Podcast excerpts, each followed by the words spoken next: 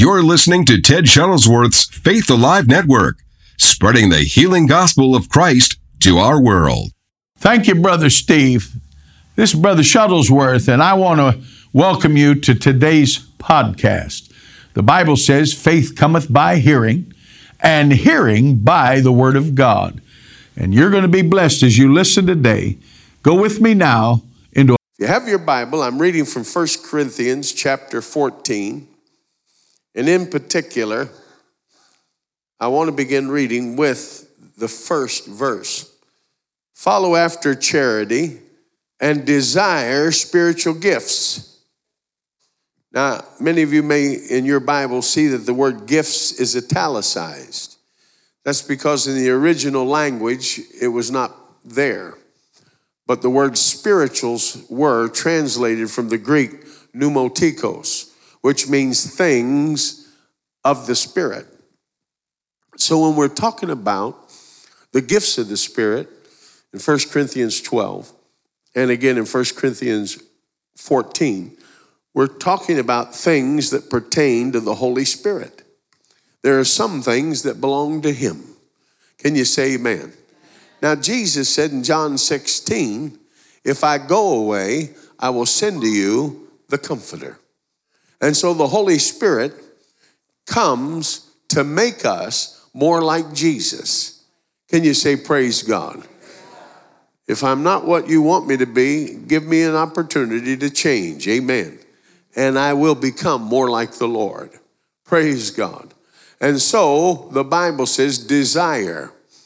Whatever you desire in your heart, those things that pertain to the Spirit, you will find that God will give you the desires of your heart. When I first saw the gifts of the Spirit in operation in other ministries, I can't explain it, but a desire came in my spirit. I want to do that. I want to be able to be used of God like that. And you see, to have a gift, you got to sit under a gift because the seed yields after its own kind. And since the word is referred to as seed by Jesus in Mark 4, whatever you sit under, it gets in you and it brings forth much fruit for the glory of God.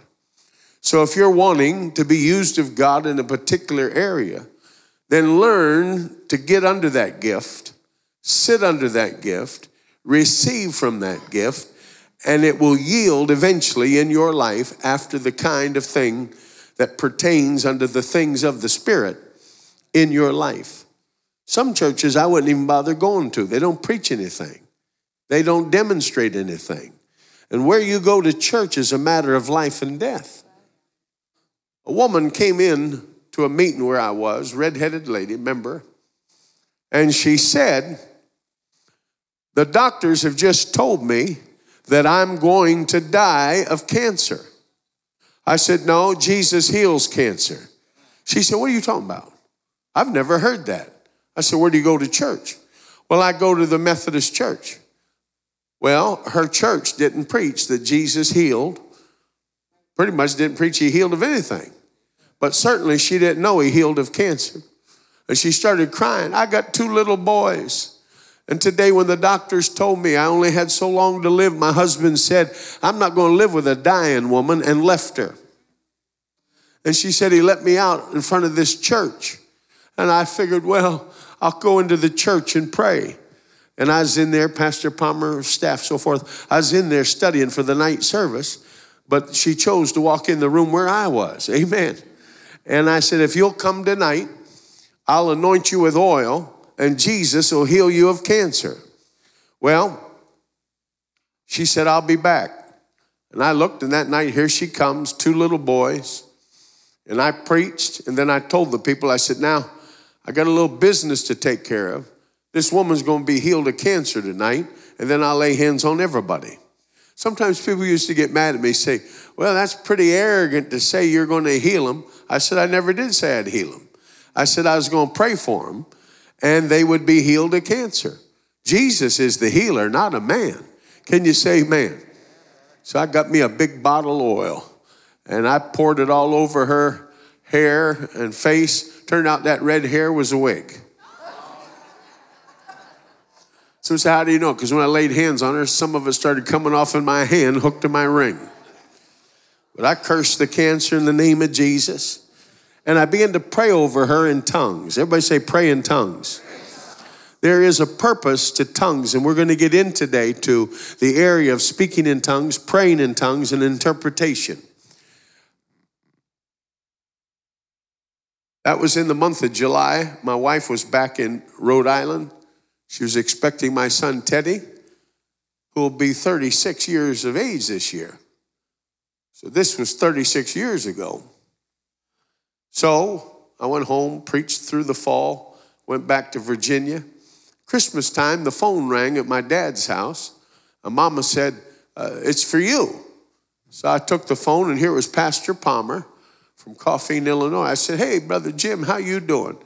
He said, I just called to say Merry Christmas.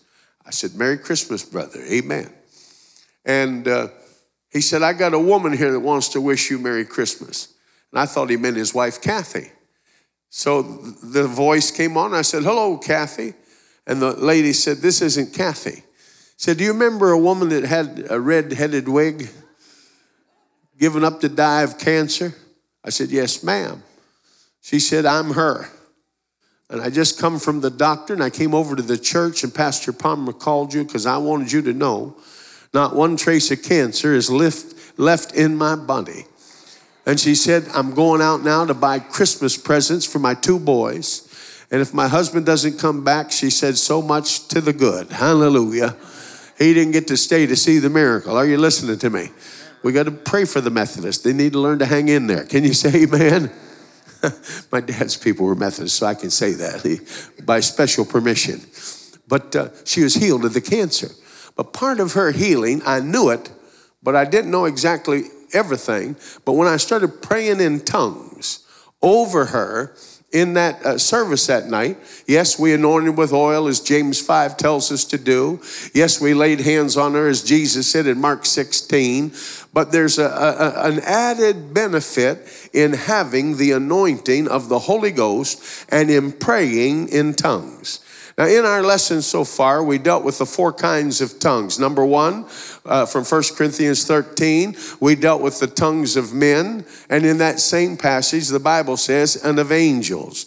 And so our first two lessons dealt with the tongues of men and the tongues of angels. And then we dealt with, in our uh, third lesson, uh, yesterday, uh, I began to speak to you about the evidence of tongues that comes when you're baptized in the Holy Ghost. And so I gave you five instances where people received the Holy Ghost, and in three, it plainly says they spoke with tongues. The fourth, Ananias laid his hands upon Saul, and the Bible says that Saul's eyes were healed and that he was filled with the Holy Ghost. Later, uh, uh Paul said, here in 1 Corinthians 14, I speak in tongues more than you all. And so we understand when he was baptized in the Holy Ghost that he not only was baptized, as it says in Acts, but 1 Corinthians 14, he said, Now I speak in tongues more than you all. Can you say amen? Well, I want to thank every one of you that are listening to Faith Alive Radio Network.